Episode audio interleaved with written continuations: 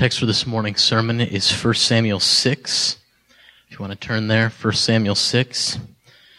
Last week in chapter 5, we saw that God has no needs, unlike Dagon, who had to be stood back up by his people. God is unique and holy and set apart from every other God. And now, here in chapter 6, we see that the severity of God might not be like what we expect. 1 Samuel 6, 1 through 21. The ark of the Lord was in the country of the Philistines seven months. And the Philistines called for the priests and the diviners and said, What shall we do with the ark of the Lord? Tell us with what we shall send it to its place. They said, If you send away the ark of the God of Israel, do not send it empty but by all means return him a guilt offering. Then you will be healed, and it will be known to you why his hand does not turn away from you. And they said, What is the guilt offering that we shall return to him? They answered, Five golden tumors and five golden mice, according to the number of the lords of the Philistines. For the same plague was on all of you and on your lords. So you must make images of your tumors and images of your mice that ravage the land and give glory to the God of Israel. Perhaps he will lighten his hand from off you and your gods and your land. Why should you harden your hearts as the Egyptians and Pharaoh hardened their hearts? After he had dealt severely with them, did they not send the people away and they departed? Now then, take and prepare a new cart and two milk cows on which there has never come a yoke. And yoke the cows to the cart, but take their calves home away from them. And take the ark of the Lord and place it on the cart, and put in a box at its side the figures of gold which you are returning to him as a guilt offering. Then send it off and let it go its way and watch. If it goes up on the way to its own land, to Beth Shemesh, then it is he who has done us this great harm. But if not, then we shall know that it is not his hand that struck us. It happened to us by coincidence. The men did so, and took two milk cows and yoked them to the cart, and shut up their calves at home. And they put the ark of the Lord on the cart, and the box with the golden mice, and the images of their tumors. And the cows went straight in the direction of Beth Shemesh, along one highway, lowing as they went. They turned neither to the right nor to the left, and the lords of the Philistines went after them as far as the border of Beth Bethshemesh. Now the people of Bethshemesh were reaping their wheat harvest in the valley. And when they lifted up their eyes and saw the ark, they rejoiced to see it. The cart came into the field of Joshua of Bethshemesh and stopped there. A great stone was there. And they split up the wood of the cart and offered the cows as a burnt offering to the Lord. And the Levites took down the ark of the Lord and the box that was beside it, in which were the golden figures, and set them upon the great stone. And the men of Bethshemesh offered burnt offerings and sacrificed sacrifices on that day to the Lord. And when the five lords of the Philistines saw it, they returned that day to Ekron. These are the golden tumors that the Philistines returned as a guilt offering to the Lord. One for Ashdod, one for Gaza, one for Ashkelon, one for Gath, one for Ekron, and the golden mice, according to the number of all the cities of the Philistines belonging to the five lords, both fortified cities and unwalled villages. The great stone beside which they set down the ark of the Lord is a witness to this day in the field of Joshua of Bethshemesh. And he struck some of the men of Bethshemesh because they looked upon the ark of the Lord. He struck seventy men of them and the people mourned because the Lord had struck the people with a great blow. Then the men of Bethshemesh said, Who is able to stand before the Lord, this holy God? And to whom shall he go up away from us? So they sent messengers to the inhabitants of Kiriath Jearim, saying, The Philistines have returned the ark of the Lord. Come and take it up to you.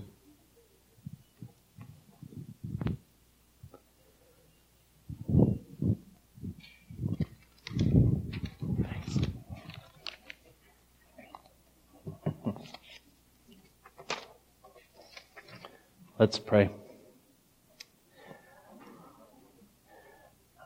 Father, my prayer to you is that you would let us leave here with a better understanding of what you're like because of these words that you have preserved for us. God, I pray this in Jesus' name. Amen.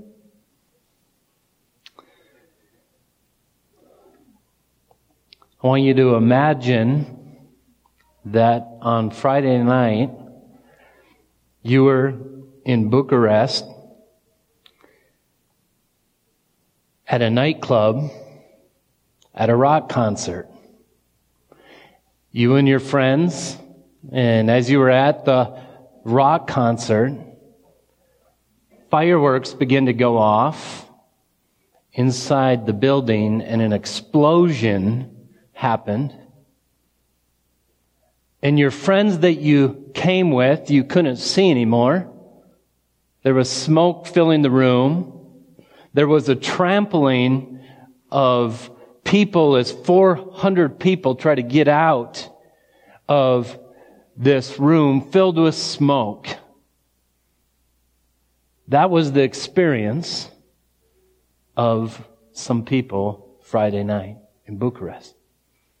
You imagine going with your friends to have a good time at a rock concert? And you're laying down that night saying, What is going on, God? Or imagine that on Saturday night, you were on a Russian airliner and early in the morning, right before daybreak,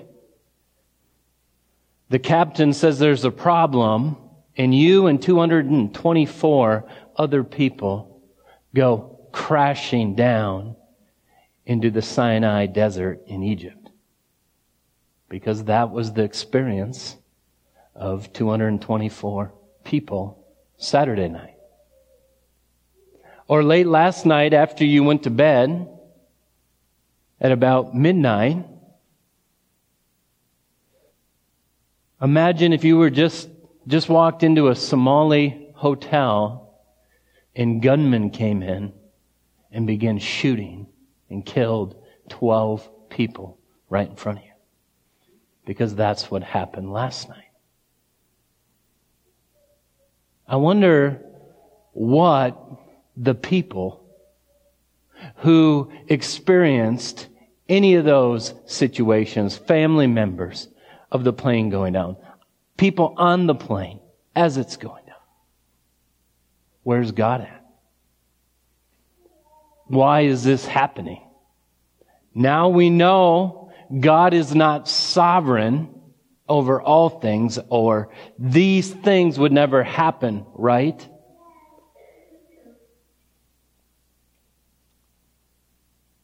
I wonder what God you believe in. That's, that's a question I want to put to you this morning. What God do you believe in?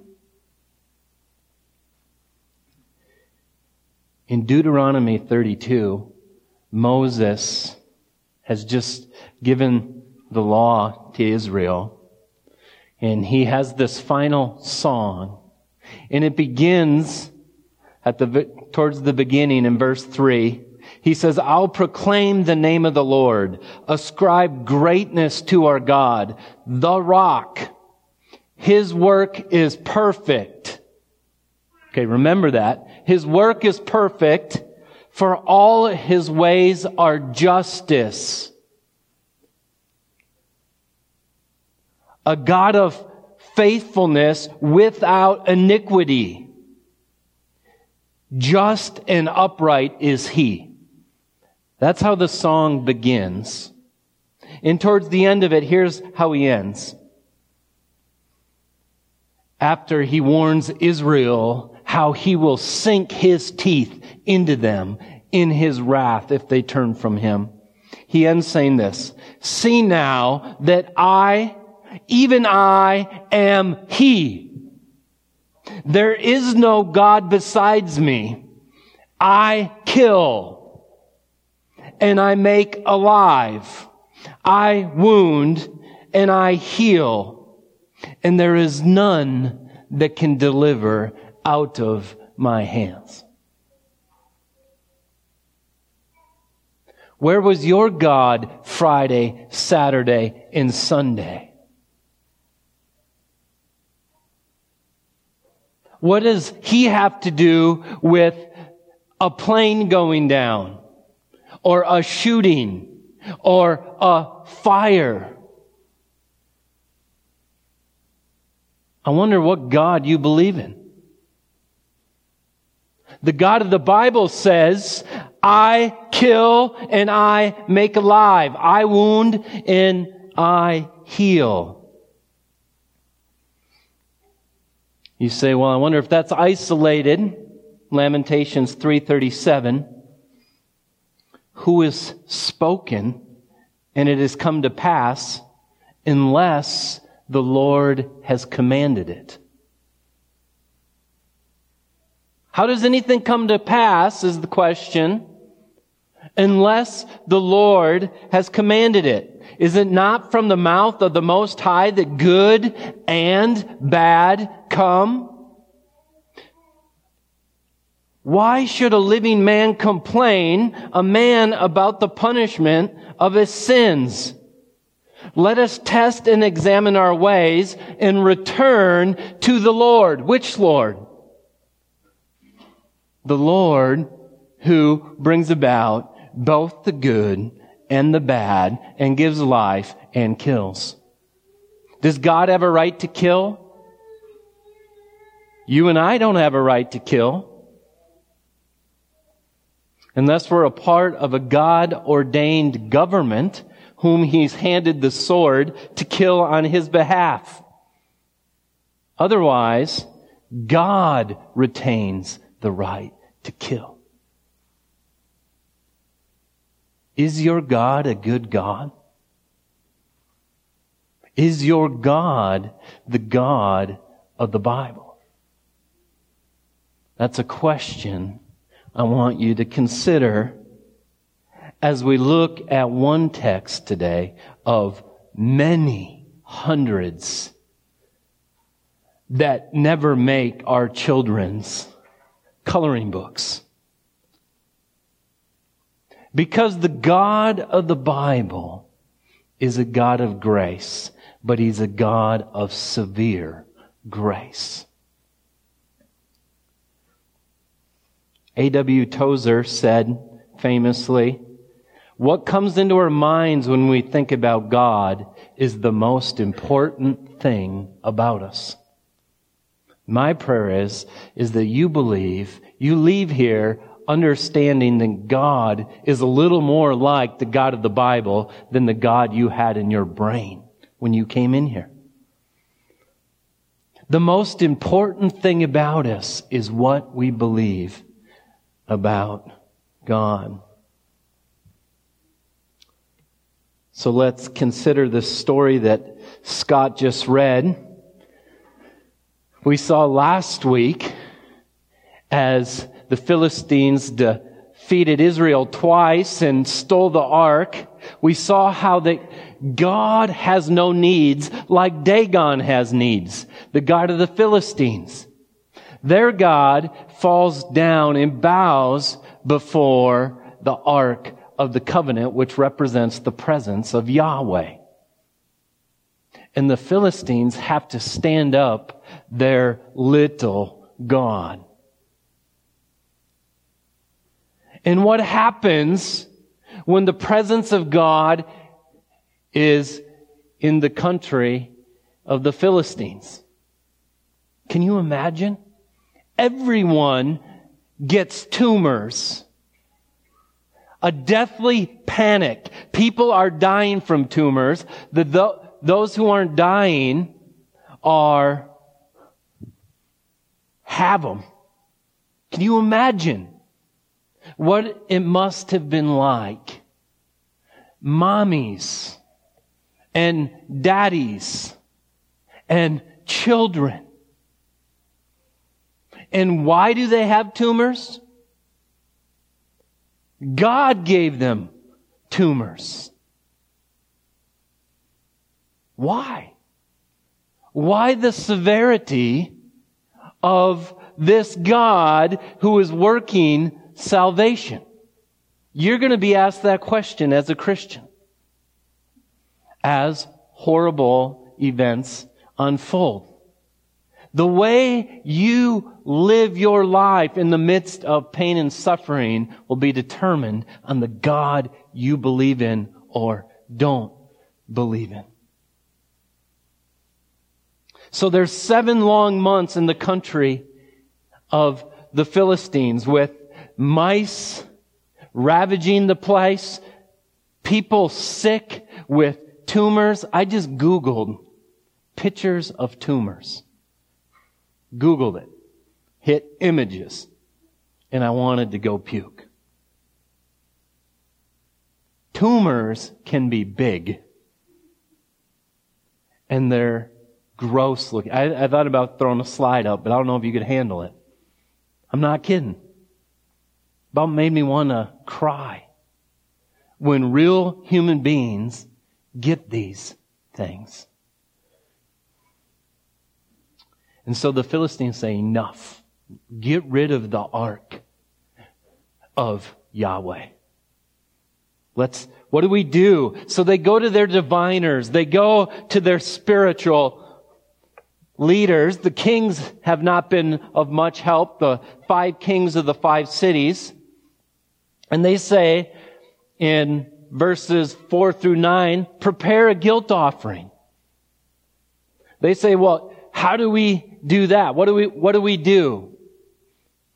And he says, here, I'll give you a craft project. Make golden images of your tumors. You know, which one are you going to pick? You're going to pick this one on your leg that's shaped like a football, or are you going to shape, pick this one over? Which, so we're going to, okay, we're going to look at our tumors and we're going to create a guilt offering. This is a common practice known to them. It was known as sympathetic magic. What you do is whatever is harming you, you make a guilt offering, you make an image of it, and then you send it away. And your hope is, as you send the images away, the mice and the tumors will leave with them and Yahweh will accept this offering and lighten his hand on them. You know, they said, let's not be like the Egyptians who hardened their hearts. They ended up dead. You know, he destroyed them. They say, well, how do we get it to them? And the diviners, I think there was a debate among them people are pretty sure Israel's God is doing this, but they want to find out for sure. Let's do this. Let's take two milk cows who are nursing, who have never been under the yoke. Two cows that don't know how to pull a cart. Two cows that don't want to leave their young that are right there in that pen that we just penned up and then we'll turn them loose. And if they turn around and do what every other cow in the world would do, we know it was just a coincidence. We don't need to fear. But if that cart goes straight to Beth Shemesh, to the Israelites, then we will know Yahweh did it to us. Then we'll know it is Him. And God, in His amazing grace, shows them, signs His signature to them, saying, That was me. You got these plagues from me. Dagon was destroyed because of me. It was him saying, I am the real God. I'm not the fake God. I'm the real one. And it says that five, there are five kings, there are five rulers of these cities. It tells you how important of a situation this was. Followed behind the cart until it went straight into the field of Joshua in Bethshemesh. And they knew. And what did they do with the knowledge of the living God?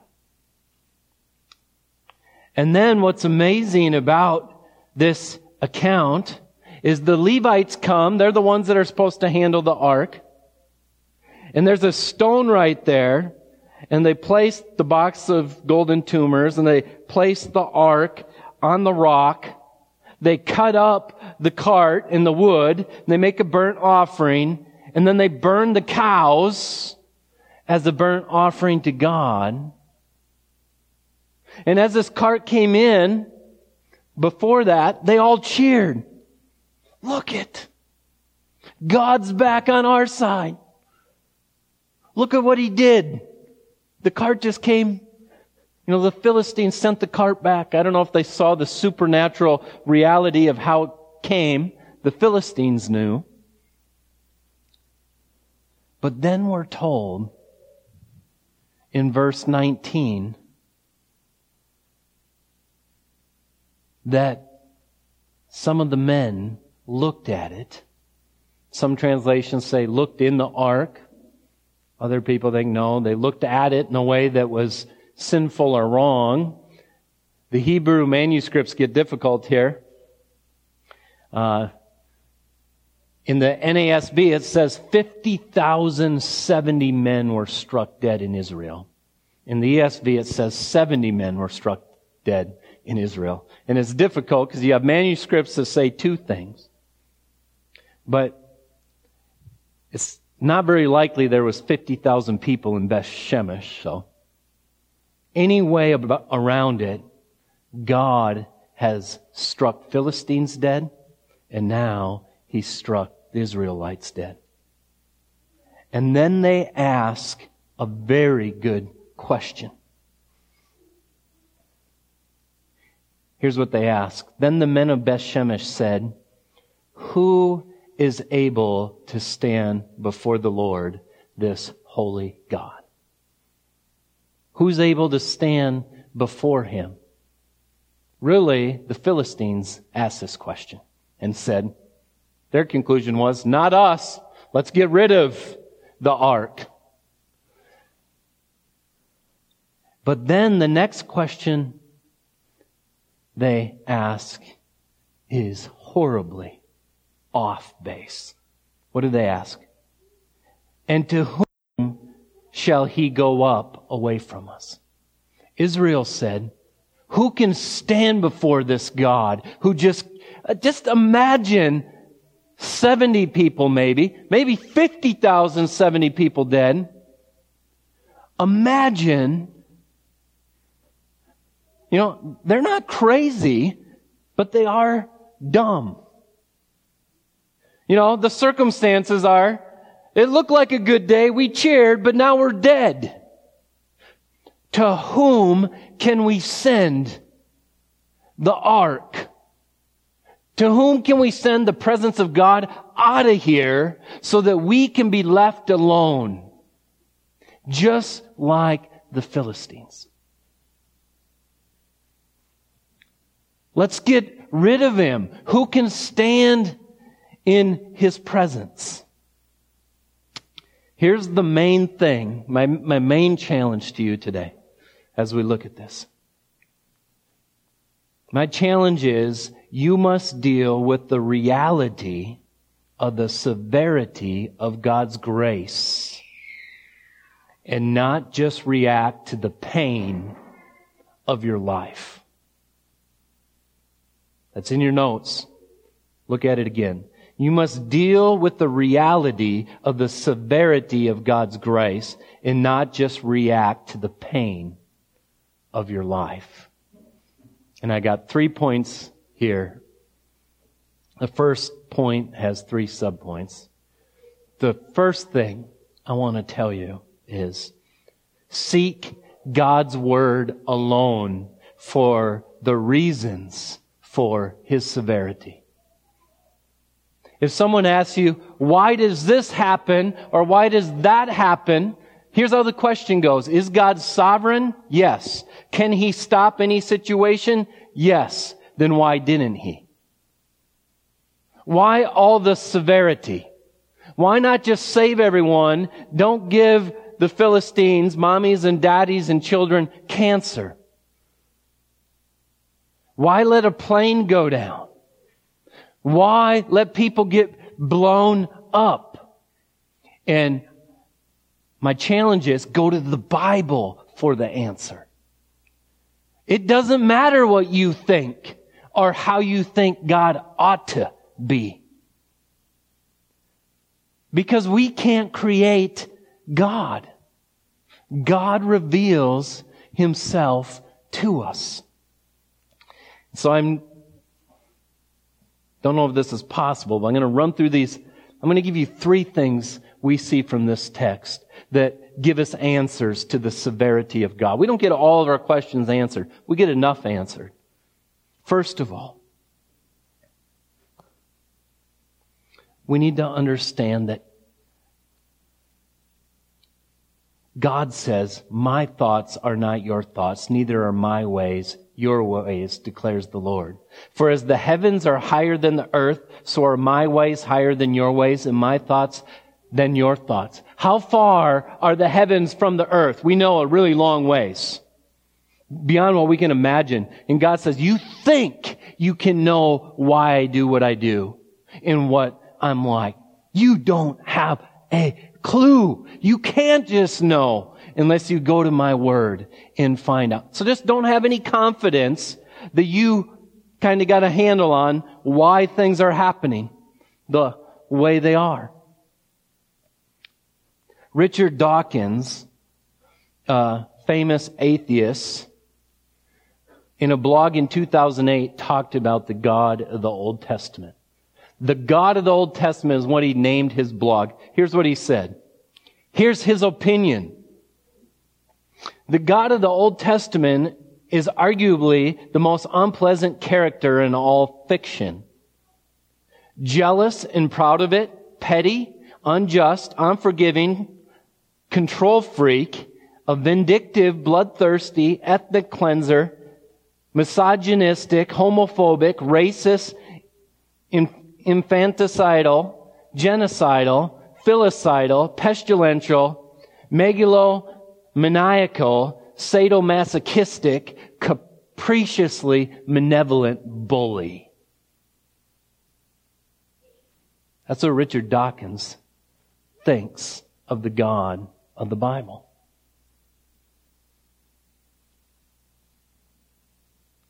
What does God say? What do we find in His Word for the severity that everyone sees? First, A. He is a holy God and He wants everyone to know it. He is a God who puts his work, his character, and his holiness on display. John said, God is light, not darkness. Our God does not hide from us. He gives us flashing red lights, clues, creation, screaming out, this is what I'm like. And he wants the world to know that he is holy.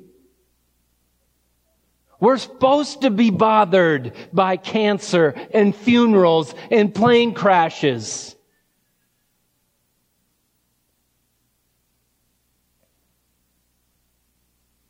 When he sent those cows straight away, it's the grace of God on the Philistines.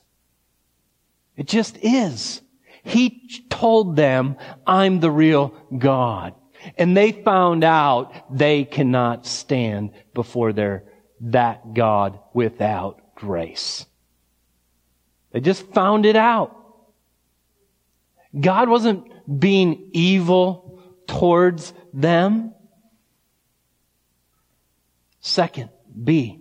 The reason for the severity of God's action is the glory of His grace is that the glory of His grace is on display.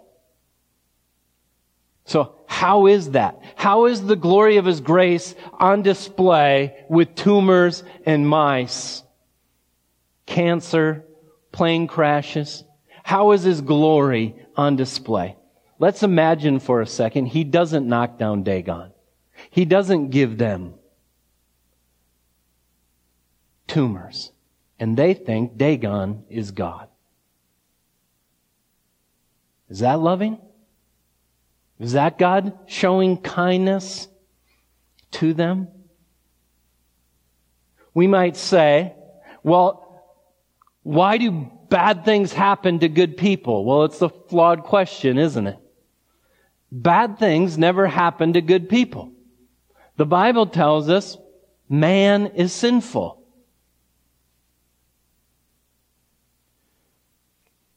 We might say, well, it's because we live in a fallen world that the plane crashes.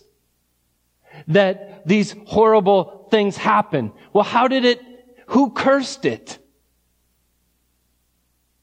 God cursed it when man sinned. You know, when you go back to the garden, God gave women pain in childbirth to let them know something's wrong. God caused the ground to fight against man to say something's wrong. And then in Genesis 3:22 we read, read this, then the Lord God said, behold, the man has become like one of us, knowing good and evil. Now lest he reach out his hand and take also of the tree of life and eat and live forever. Therefore, the Lord God sent him out of the garden of Eden to work the ground from which he had been taken. He drove out the man, and at the east of the garden of Eden, he placed cherubim and a flaming sword that turned every way to guard the way to the tree of life. What was God doing? God says if they go eat of that tree, they'll live forever. No, I'm driving them out into the world I just cursed. Is that a loving God? That is a loving God. What if He let us? What if He let us think all is okay as our relationship is broken to Him? What if He let us think His glory was so small that there was no real consequence for sin? When God cursed the earth, he cursed it in hope. Listen to this. Here's what Paul says in Romans 8:18. For I consider that the sufferings of this present time are not worthy to be compared with the glory that is to be revealed to us. For the creation waits with eager longing for the revealing of the sons of God. Creation saying, I want to see the Christians. I want to see the sons of God. Why? For creation waits with eager longing for the revealing of the sons of God, for creation was subjected to futility, not willingly, but because of him who subjected it, in hope that creation itself will be set free from its bondage to corruption and obtain the freedom of the glory of the children of God. For we know that the whole creation has been groaning together in the pains of childbirth until now, and not only the creation, but we ourselves who have the first fruits of the Spirit groan inwardly as we eagerly await adoption as sons.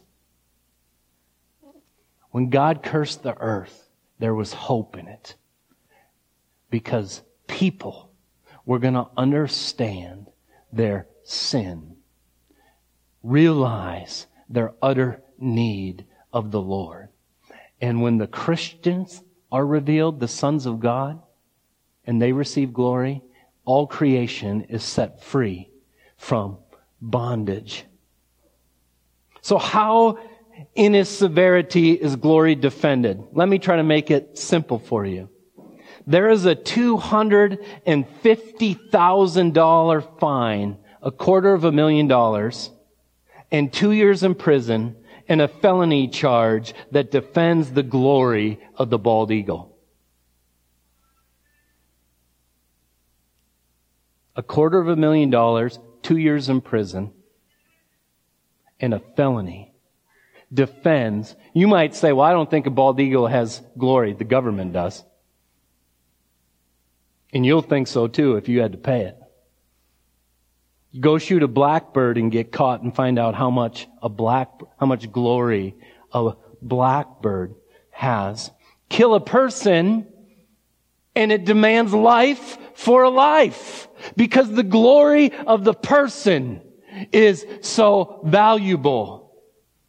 Sin against the eternal God of the universe and it demands eternal life. Do you realize that? You sin against eternal God, not a human being, eternal life. Anything less throws God's eternal glory to the ground. People say, I can't believe in a God that sends people to hell. Well, they can't believe in a God that's very glorious. Because His glory is defended by His severity for breaking it.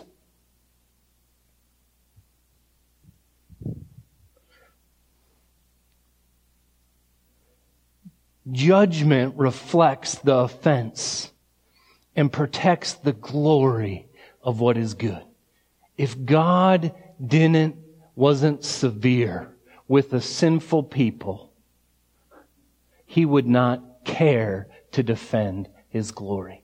Every funeral is the grace of God screaming out, you need someone who can raise the dead. Things are not right. Every cancer diagnosis, as bad as cancer is, Joel, you suffered so much through it. But that's teaching you. Why did you get cancer? Because Adam's race sinned. If someone would suffer that great, that cancer is a result of it, it tells us something about the one in whom we offended. God really wants us to know that we need Him. These are flashing red lights of God's grace to us. Why did God strike the Israelites dead? Why did Uzzah die when he touched the ark? Because God loves them. He loves Israel. He cares about Israel. They're satisfied sending him away. No. Sin devastates. Devastates us. You cannot have a cupcake God that most people want and not have the severity of God. If you want God's love to be so white, hot, scary love, well, then one comes with the other.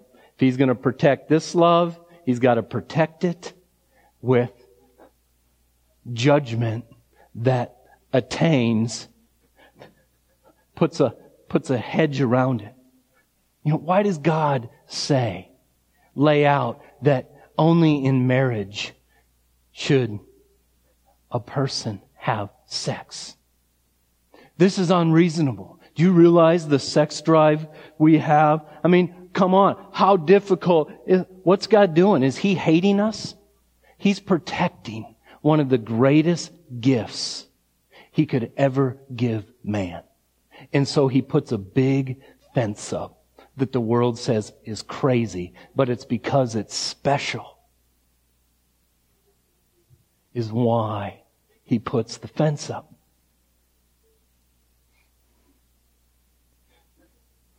The third reason we find in Scripture and in this text is God wants to expose. So he wants people to know he's holy. He wants to put the glory of his grace on display. And God wants to expose man's sinful condition and wants them to repent.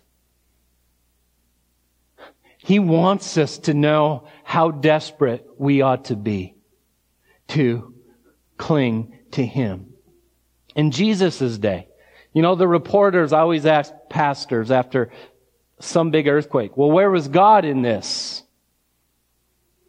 Most of the pastors they talk to, him and haw, and oh, uh, uh, uh, they don't, you know, they try to, they're making up their own God as they speak.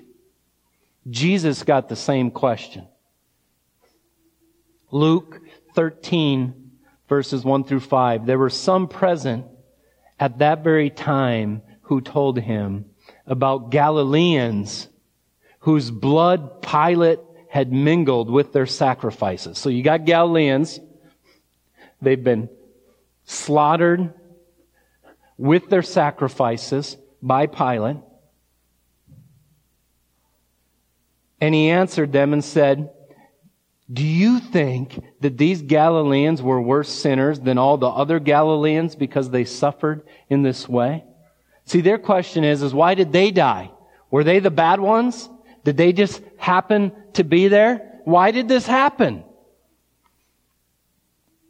No, I tell you, unless you repent, you will likewise perish, is Jesus' answer. Or how about those 18 who the Tower of Siloam fell and killed them? Do you think they were worse offenders than all the others who lived in Jerusalem? Jesus asked. No, I tell you, but unless you repent, you will likewise perish. You know what the right answer to those reporters are? I'll tell you what that hurricane means. That hurricane means is you should have been dead too, and you need to repent. You need to humble yourself before God. Don't think they were worse than you. That's the answer. That's the answer Jesus gives to the question. The flashing red lights are saying, repent, repent. It's not, it's not supposed to be this way. You see, what we don't do as people who believe in the sovereignty of God, we don't just say, well, God's sovereign over this, so don't let it bother you. No! It's not supposed to be this way. We're supposed to feel that. We're supposed to desire a body that never gets sick. We're supposed to desire a God who raises the dead. Do you realize the tombs? I say this all the time. When we bury a brother, I just got to see Jerry's father. I'd never actually seen them lower the casket into the ground? Man, you want to talk about humbling. One day, we're going down six feet. How strong are we? The grace of God, that place where tears are flowing, will be a resurrection plot. That's the God we need. It's not, how can God let this happen? How could, what's the big, the big question of the Bible is not how could he let bad things happen to us? It's how could he ever let us live this long and not kill us in our sin? That's the real question. When you know the God of the Bible, you start thinking right. You start asking the right questions. You quit trying to work out your own salvation. And we quit doing what the Philistines were doing and what the Israelites were doing. You know, we get sick. Our only prayer is, God, take this away. Change my circumstance. It's the same thing as saying, get the ark out of here. So we stop dying. All of our, every one of your difficult days is sovereignly ordained by God. And your question, your first question shouldn't be, just change my circumstance. It should be, who is this God? Why is there a bad day? Oh yes, sin. What has God done about that? Oh, Christ. Yeah, I'm going through a hard time. My grace is sufficient. You see? That's when you're thinking right about the world.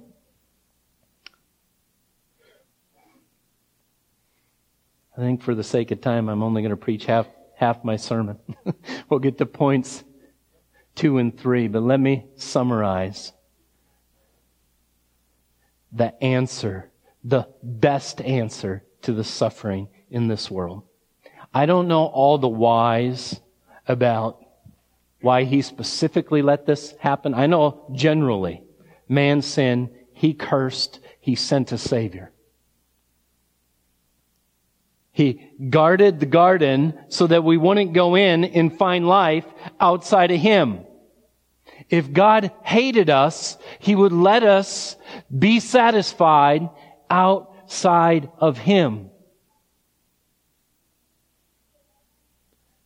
But here's the beauty.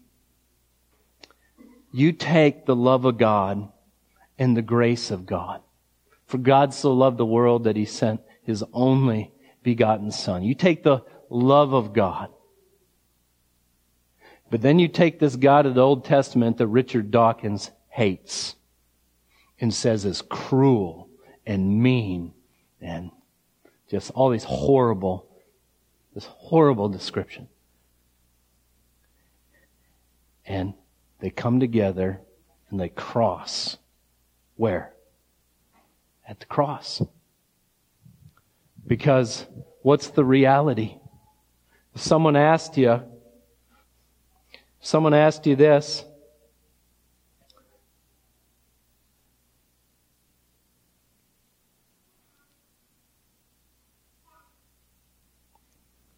who is able to stand before God, this holy God, or, no, that's not the place I was looking.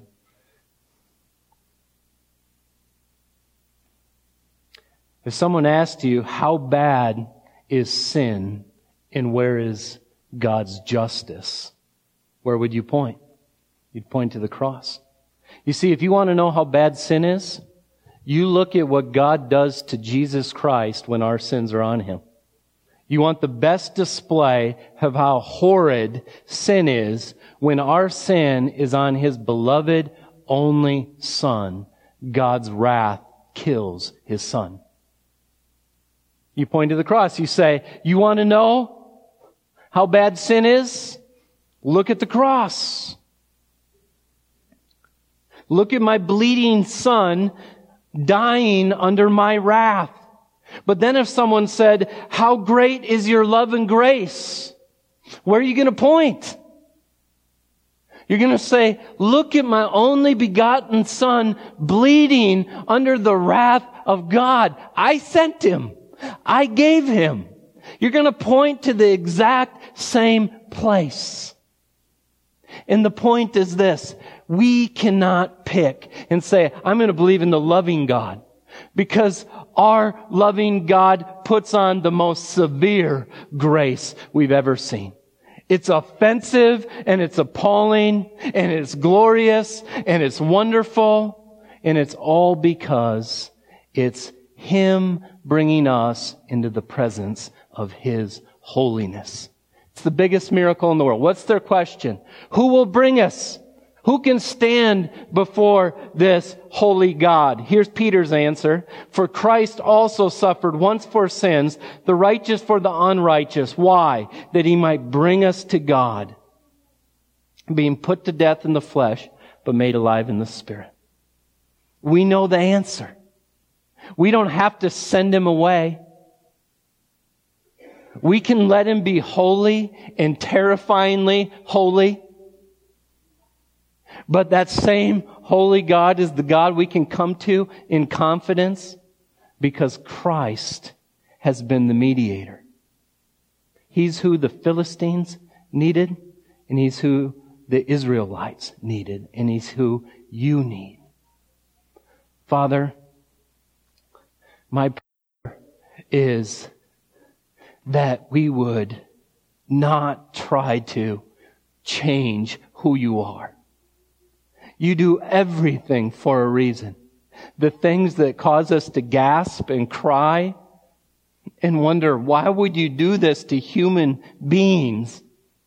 And yet in that, there's a gracious yell and cry saying, look how horrible sin that separates you from me is.